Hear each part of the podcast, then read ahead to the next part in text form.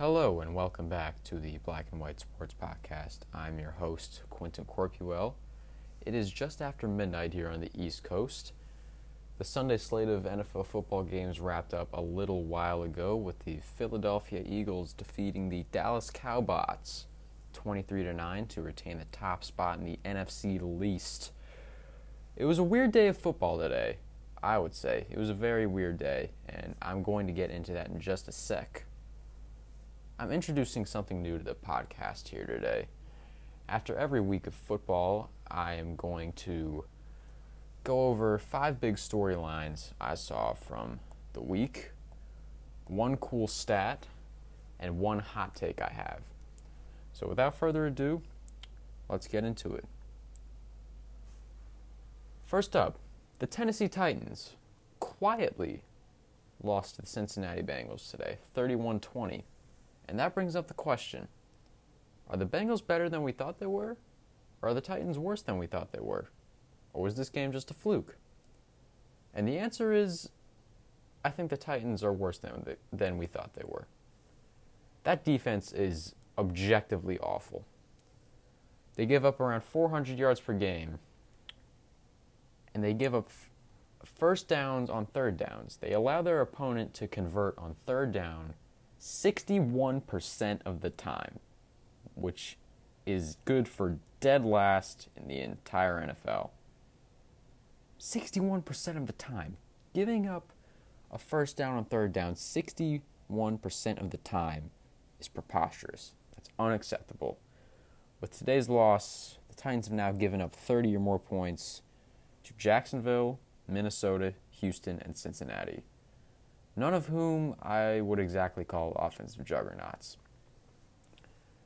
And what stinks for the Titans is that their offense isn't like they aren't Chiefs good to where they can mask the defense's ineffectiveness with constant high scoring games. Keyword there being constant. They did it once against Houston where they dropped 42 in their overtime win, but they can't consistently mask the defensive ineffectiveness with points.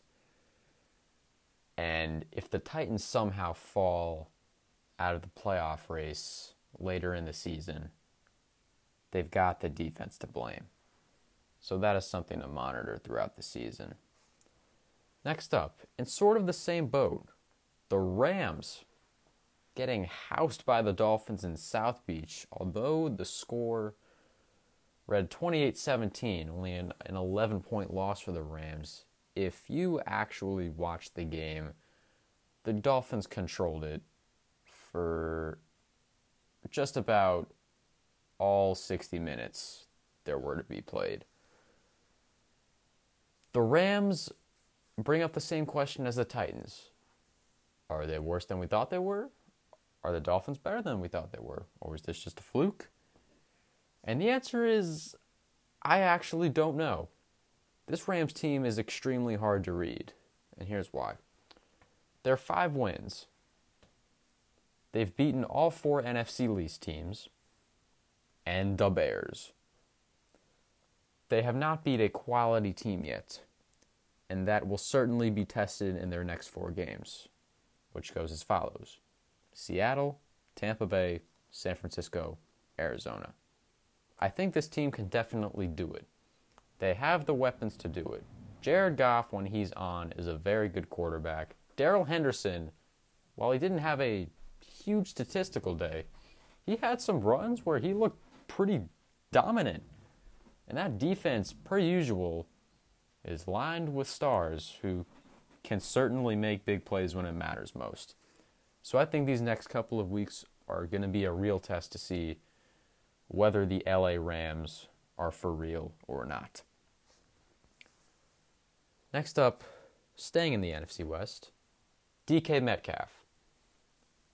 Russell Wilson said a little while ago that he believes DK Metcalf has the potential to be the greatest wide receiver of all time. And when I heard that, it's like, Russell, Russell Wilson, slow down. It's high praise for someone who's only in their second year of pro football. But today's game provided a glimpse into really what Wilson was envisioning.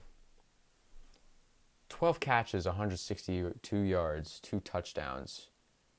And the first of Metcalf's two touchdowns are what really stood out to me. It was a simple in cut towards the middle of the field. Wilson hits Metcalf in the middle of the field. Now, I'm to freeze I'm to freeze the play right there. Just try and visualize it if you can remember it. So there is a 49er defender right on Metcalf's tail. His momentum is going towards the right sideline. There are two 49er defenders waiting on the right sideline and one Seattle blocker. Metcalf turns on the burners. It looks like he's heading towards the right sideline, and just when it looks like he's about to go out of bounds, he, like a fine tuned engine in a brand new car, somehow maneuvers his way around the two defenders untouched, sprints to the end zone for a touchdown. And I'm sitting there in pure awe six foot four inch, 229 pound human beings should not be able to combine speed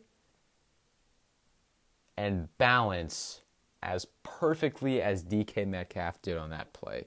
If you did not see that play, I highly, highly recommend you watch it because it was crazy stuff. You remember how amazing Calvin Johnson was for Detroit before he retired, unfortunately, retired. I think Metcalf can be that and better for the Seattle Seahawks. I really do. So that is all for DK Metcalf. All right. Moving to the AFC. The Pittsburgh Steelers.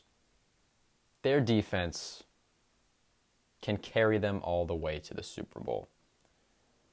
They forced four turnovers in their win against the Baltimore Ravens today, who still cannot figure out how to beat quality teams.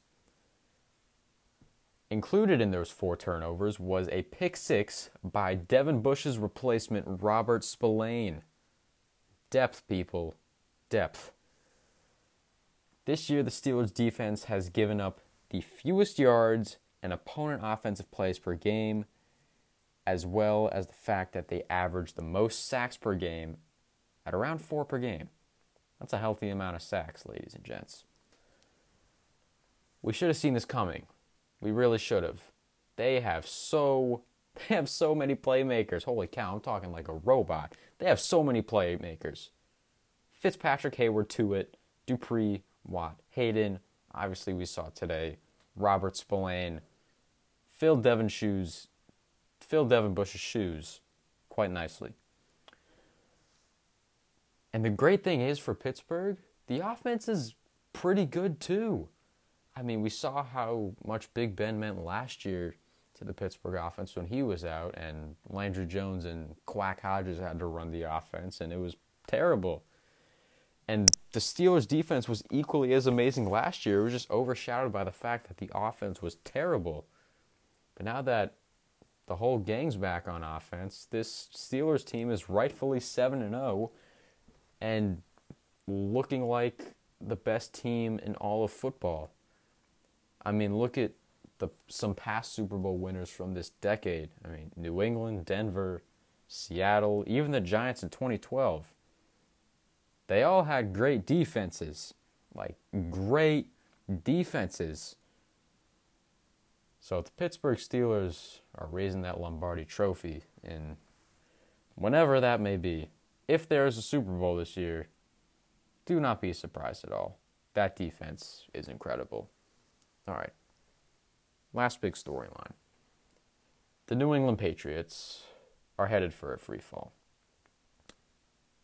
It is being proven week after week how much Tom Brady masked how bad the Patriots' skill position players on offense are.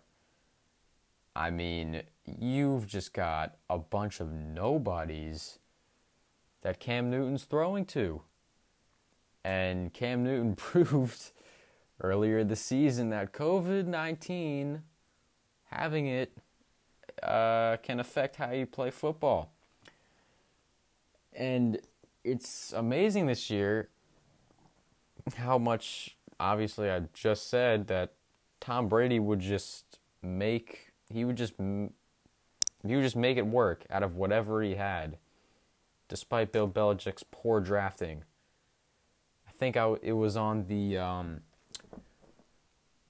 I think they were talking about it on either the Bill Simmons podcast or, or one of one of the sports podcasts. The Patriots haven't drafted a Pro Bowler since Chandler Jones. That was all the way back in 2012. So I think Tom Brady realized he had to skedaddle when he could. And he did. And unfortunately for the Patriots, that defense is not as amazing as it was last year, where they could just single handedly win games. So don't be surprised if the Patriots end up with the top 15, even a top 10 draft pick. That team is that team is going down like the Titanic. All right. Cool stat of the week. Philip Rivers giving us every reason to believe he's not washed yet, but uh, I still think he is.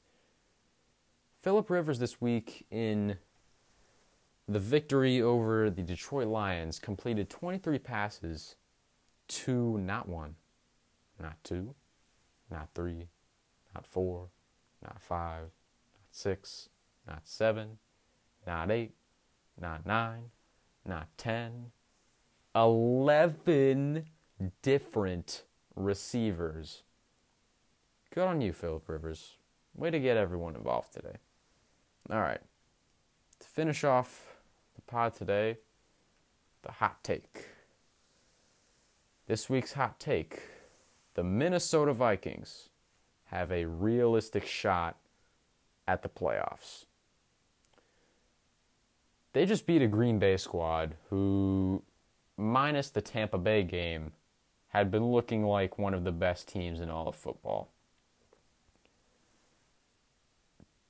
The Vikings are now, they are probably dripping with confidence. That game today, they they played very well.